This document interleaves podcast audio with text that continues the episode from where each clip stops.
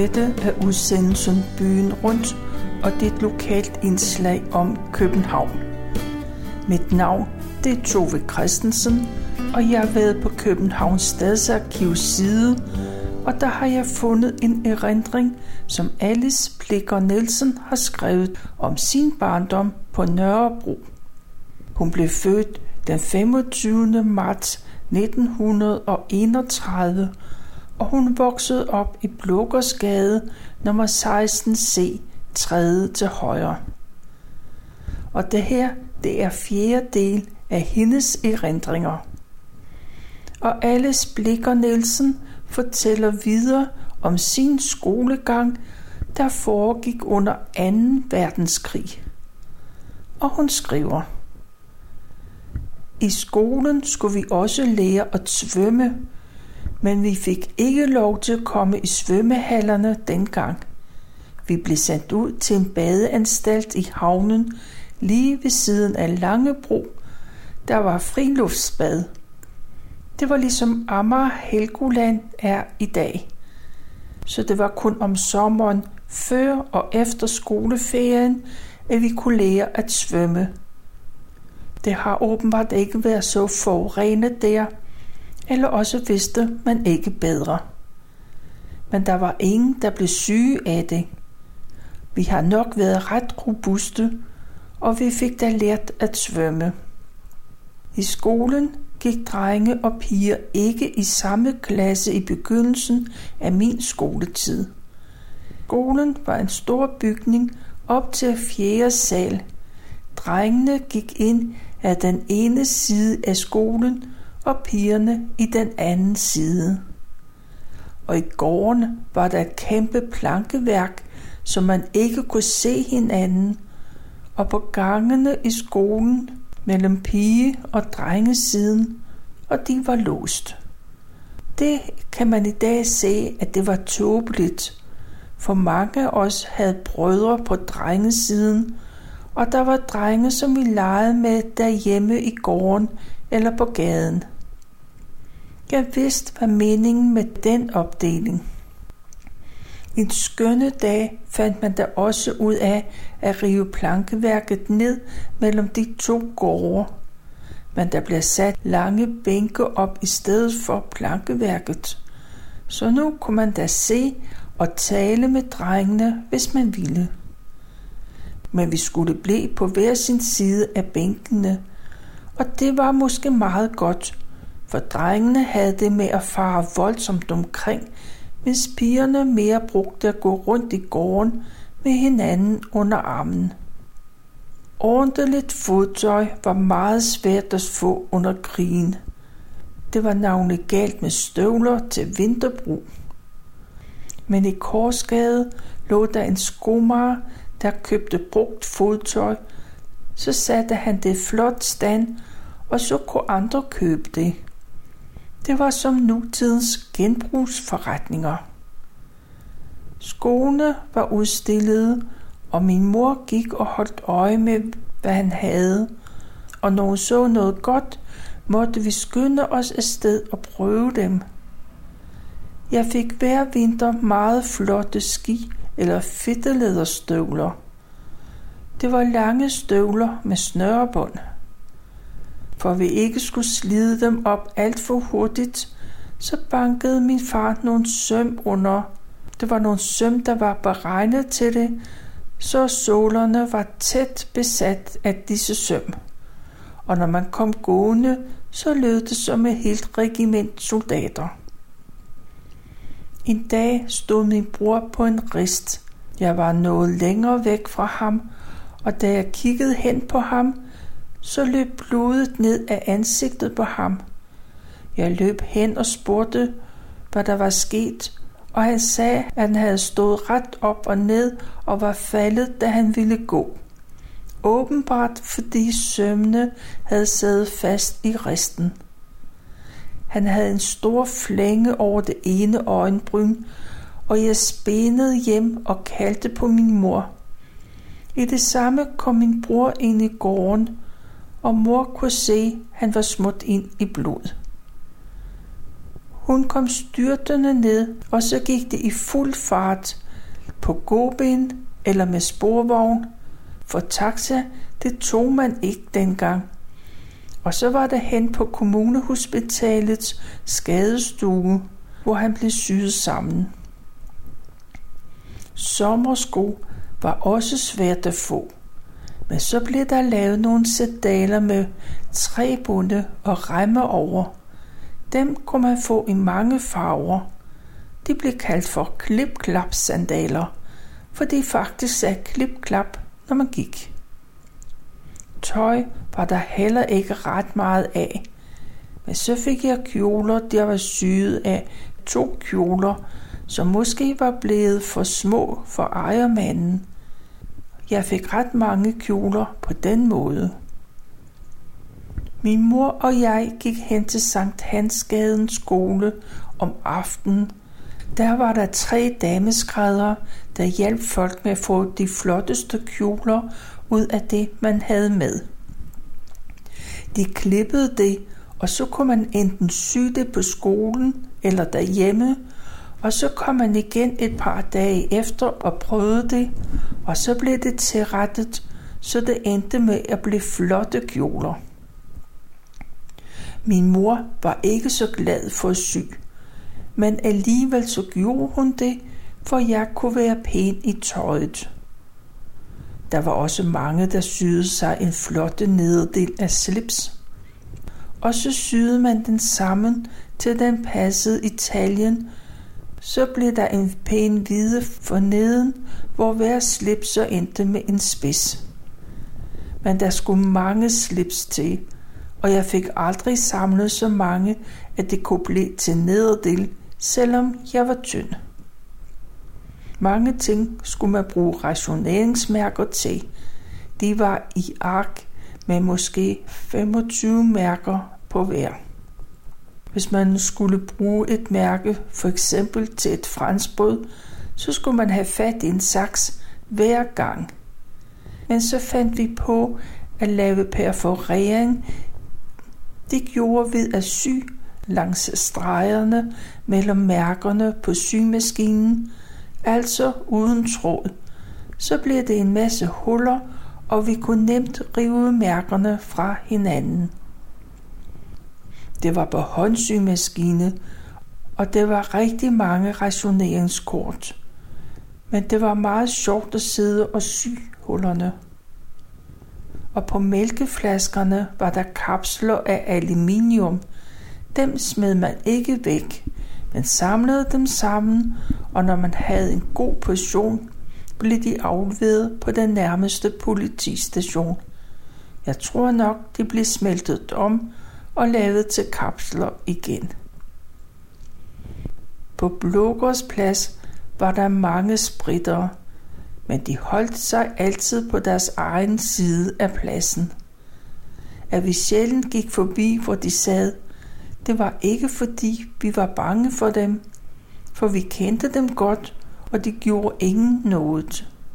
Tværtimod holdt de øje med os børn, at det ikke pludselig var børnelokker på fære. Men der var et pissoir der, hvor de oprind opholdt sig. Og der lugtede simpelthen forfærdeligt.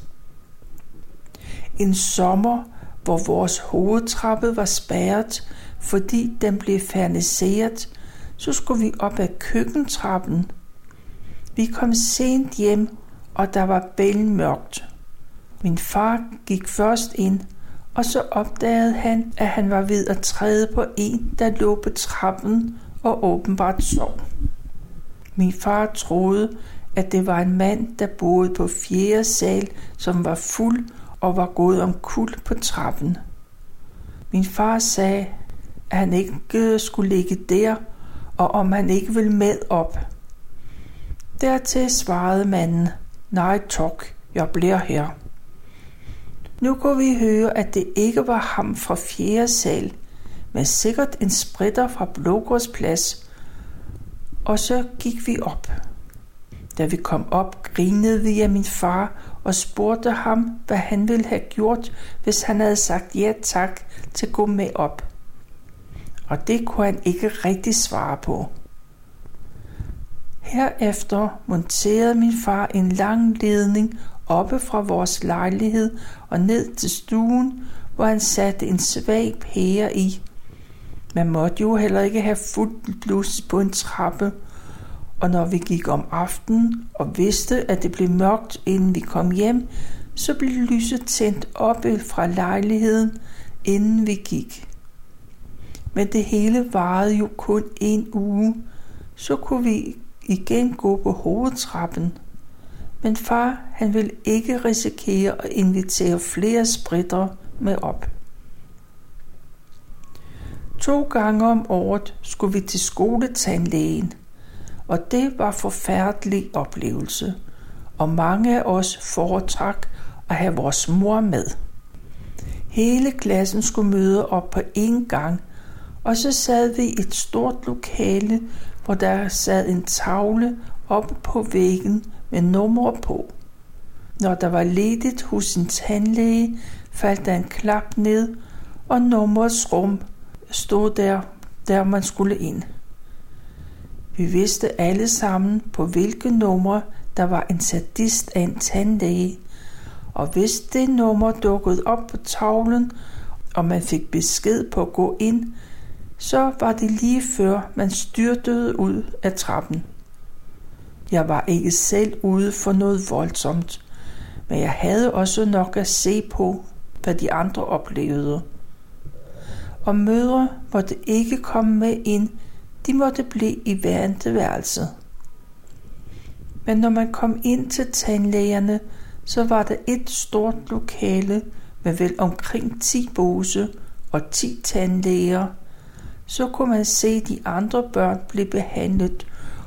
En stod ved en håndvask og spyttede blod ud, når de havde fået trukket tænder ud.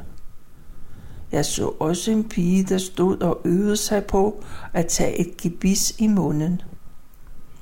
Og en tandlæge, der stod og borede en pige i en tand, og samtidig skulle han pjatte med en kollega, med det resultat, at bordet røg ud i munden på pigen, og hun skreg selvfølgelig op. Men hun fik ind på skrinet med besked om at holde mund.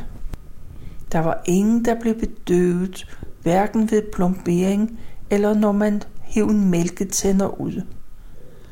På en af pigerne udbehandlede man en tand uden bedøvelse. Dagen efter mødte hendes far op på tandlægeskolen, og tandlægen fik jordens største skideballe, og samtidig meldte han sin datter ud af tandlægeskolen. Lige indtil for et par år siden var jeg redselslagen, hver gang jeg havde bestilt tid til tandlæge. Men i dag rørte mig ikke så meget. Man har jo også en helt anden måde at reparere tænder på nu, men jeg vil altid bedøves. Tak skal I have, kære skoletandlæger, fordi I satte en sådan skræk i livet på min generation. Nede i gården, der legede vi smugler og tollere, røver og soldater. Senere så blev det sabotører og tyskere. Men vi vil alle sammen være sabotører, så det voldte som regel problemer at lege den leg. Skjul legede vi meget.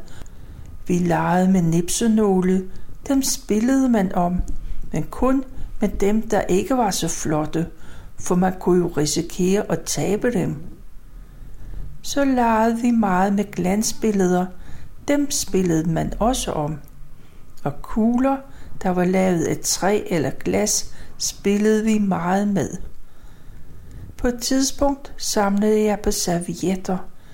Jeg havde enormt mange forskellige, for min mor var begyndt at gå ud og servere til private fester. Og så havde hun altid servietter med hjem til mig. Jeg har også samlet på biograf- og teaterprogrammer. Dem solgte jeg på et tidspunkt til en marskandisser. Det kunne ellers have været sjovt at have dem i dag. men det tænkte man ikke over som barn. I begyndelsen af 1945, jeg var da næsten 14 år, der havde min bror sat et stort kort op over Europa op på en vægtavle, og der anbragte han nipsenåle, så man kunne se, hvor langt englænderne og amerikanerne var nået med deres fremrykning. Og hver aften, når vi hørte radio fra England, flyttede han knappenålene. Der fik man jo besked om, hvor tropperne nu stod. Jeg fulgte temmelig bange med, for der gik jo voldsomt til, og jeg kunne se, at de nærmede sig Danmark. Men den 4. maj 1945 om aftenen, da vi hørte radio fra England, kom så den nok så bekendte frihedsbudskab. Min bror var ikke hjemme, da vi hørte det. Min far var ved at male en dør, men han smed bare penslen ned i malerbøtten, og så styrte han ned på gaden i sutter. Jeg selv løb ind til naboen for at fortælle dem, de havde ikke hørt fra England. Og da jeg kom ind igen, var mor også væk. Hun var løbet ned til min bror, der var i fritidsklub. Han skulle også høre det glade budskab. Jeg gik så også med ned på gaden, og der var vild jubel. Folk sang og dansede og viftede med flag. Der var sandelig mange, der hørte radio fra England. Folk stod oppe på sporvognen og kørte med ind til rådhuspladsen, og ingen konduktør drømte om at billetere nogen af passagererne. Dem, der havde siddet i sporvognene eller bare havde gået på gaden og ikke havde kunne høre radio, de troede først, at folk var gået amok. Det hele virkede jo nærmest som en kæmpe eksplosion og var meget svær at beskrive. På Rådhuspladsen lå Dagmarhus. Det var tyskernes hovedkvarter, og da kapitulationen, som blev meddelt den 4. maj, den galt først fra den 5. maj kl. 8 om morgenen. Derfor stod der stadigvæk tyske vagtposter der. Det var nærmest store drenge, der stod, og de så temmelig beklemte ud ved den kæmpestore festende menneskeskare, der væltede ind på rådhuspladsen.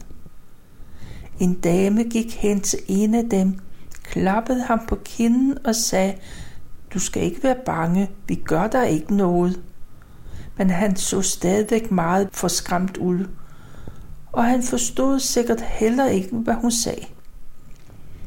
Men det må da have været ærgerligt ikke at kunne tage del i alt festlighederne. Men ingen havde vist medlidenhed med dem for alvor. Min far, min mor, bror og jeg selv mødtes så meget sent og på aftenen hjemme i vores lejlighed. Der drak vi te og snakkede og snakkede.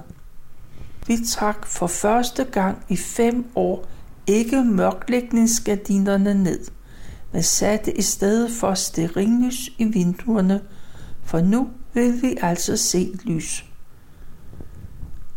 Det var meget mærkeligt for mig, for nu kunne jeg jo slet ikke huske andet, end at vi altid havde haft mørke gardiner trukket ned, når vi tændte lys. Og jeg har altid haft lys i vinduerne den 4. maj, også i år, hvor der er 50 år siden krigen sluttede. Dagen efter var vi ikke i skole, men var rundt i kvarteret for at se landsforræderne blive hentet. De blev stillet op i lastbiler med hænderne i vejret og kørt til politistationen. Og jeg var henne i blomsterforretningen, og der sendte de mig afsted til en politistation på Frederiksberg, fordi en af deres ekspedienter var blevet arresteret og så skulle jeg hente hans nøgler til forretningen. Da jeg kom til politistationen, herskede der totalt forvirring. Lastbiler ankom med arresteret, der blev ført indenfor. Og det var ret umuligt for mig at finde nogen, der, som jeg kunne fortælle mit ærne. Der var jo ingen politi, i hvert fald ikke i uniform. Men efter jeg var blevet puffet og skubbet rundt, var der endelig en, der forbarmede sig over mig og spurgte, hvad jeg ville. Det forklarede jeg ham, og så forsvandt han og kom senere tilbage med nøglerne. Ekspedienten så jeg ikke, men ham, som kom med nøglerne, han havde ekspedienten bedt mig om at sørge for, at der blev ringet til hans mor og fortælle, at han nok ikke kom hjem forløbig. Det sagde jeg videre i forretningen, og så sørgede de for det. Jeg ved ikke, hvad der skete med ham, og hvor meget han havde gjort. Oven over os boede der en dame, hvis bror var blevet meldt ind til Østfronten.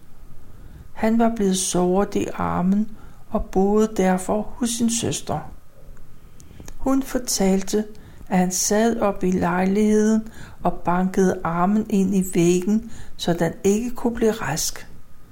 Han ville ikke til Østfronten igen, men det kom han nu alligevel, og ham så vi aldrig mere. Ovenover til den anden side havde de to sønner. Den ene var på alder med mig, og ham legede jeg med, men den anden søn var voksen, og han var medlem af Hippokorpset. Han blev henrettet efter krigen. En mor til to af pigerne fra politikens børneteater blev arresteret efter krigen. Hun havde aflyttet telefoner for tyskerne, og hun fik en mindre fængselsstraf. Der var mange ting, der kom for dagen, som man ikke vidste noget om. I forhuset var der en skrædderforretning. Det var en jødisk familie, der havde den. Det hedder Raskin. De måtte flygte til Sverige. Det var nogle meget søde mennesker.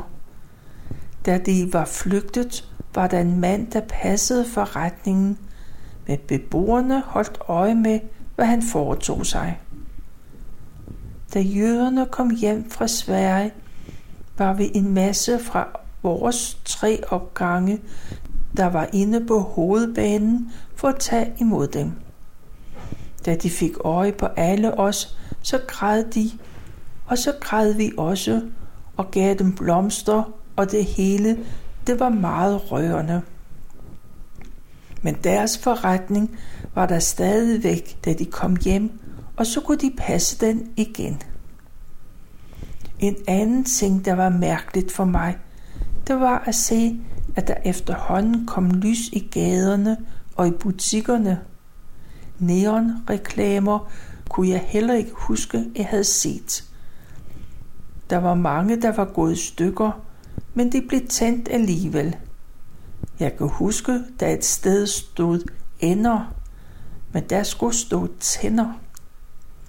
Og sydfrugter kunne jeg heller ikke huske, at jeg havde spist.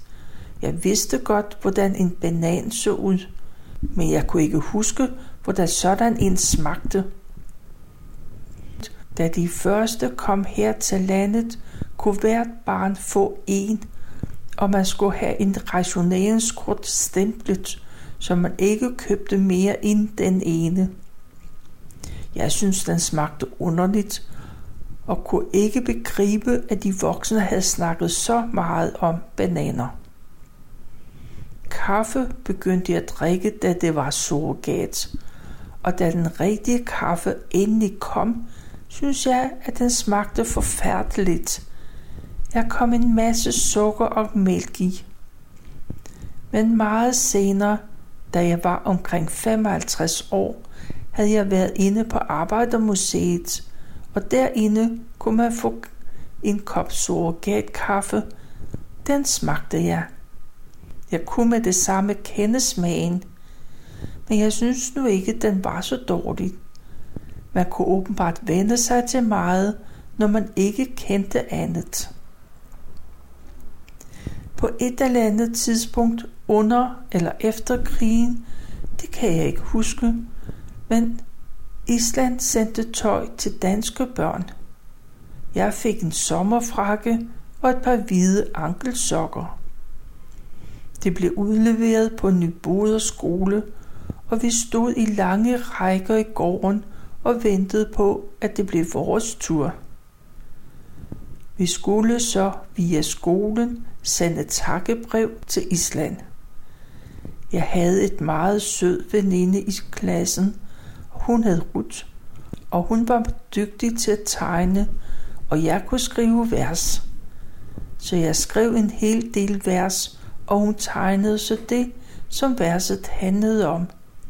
Vi synes selv, at det var meget flot. Jeg kan endnu huske det første vers. Sådan stod vi i kø i snesjap og tø. Skønt vejret var sløjt, var humøret højt. Og så tegnede Ruth en lang række børn i sin skolegård. Og det blev sendt til Island gennem skolen. Jeg kan ikke huske, om kong Christian den 10. havde fødselsdag, eller om det bare var i anledning af befrielsen, han skulle køre igennem byen. Men vi fik at vide, at han ville køre gennem Blågårdsgade og også gennem Istergade, fordi det havde været to meget aktive gader mod besættelsen. Det synes vi var en kæmpe ære, at han ville våge sig helt ud i et arbejderkvarter. Jeg havde, jeg havde en faster, der boede på fjerde sal i forhuset, altså ud til gaden, og der var vi oppe for at se ud af hendes vinduer. Så kunne vi se helt ned til Nørrebrogade, hvor kongen drejede ind af Blågårdsgade, og helt ned til, hvor gaden slår et sving. Hold da op, hvor var det festligt. Aldrig har jeg set så mange flag ud af vinduerne og ned på gaden, som var fyldt med mennesker. Kongen og dronningen kørte i åben vogn, og de vinkede til os, og vi vinkede ned til dem. Nej, hvor var det festligt. Og vi var vel alle, uanset partifarve, blevet meget royalister under krigen. Den dag de tyske flygtninge blev sendt hjem, var jeg henne ved vores skole for at se, hvordan de så ud. De havde jo ikke fået lov til at gå rundt i byen, men holdt sig inde på skolen. Og hvor så de dog ud? Man skulle ikke tro, at de var blevet vasket eller havde vasket deres tøj, mens de havde boet der.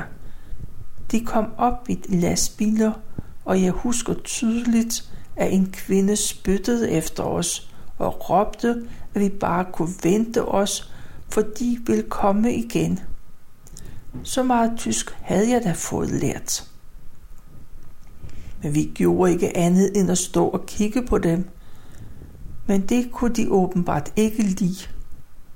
Et par dage efter bad vores klasselærer et par stykker af os om at hjælpe med at bære nogle materialer tilbage til vores egen skole. Men i du milde, hvor så det ud i vores ellers pæne klasseværelser.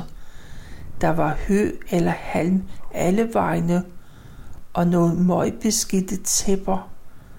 Vores lærer sagde, at det nok varede lidt før, at vi kunne komme tilbage, for der forestod et ordentligt rengøringsarbejde.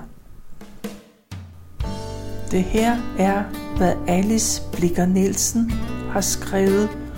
Du kan læse hele hendes lange beretning på Københavns Stadsarkivs hjemmeside.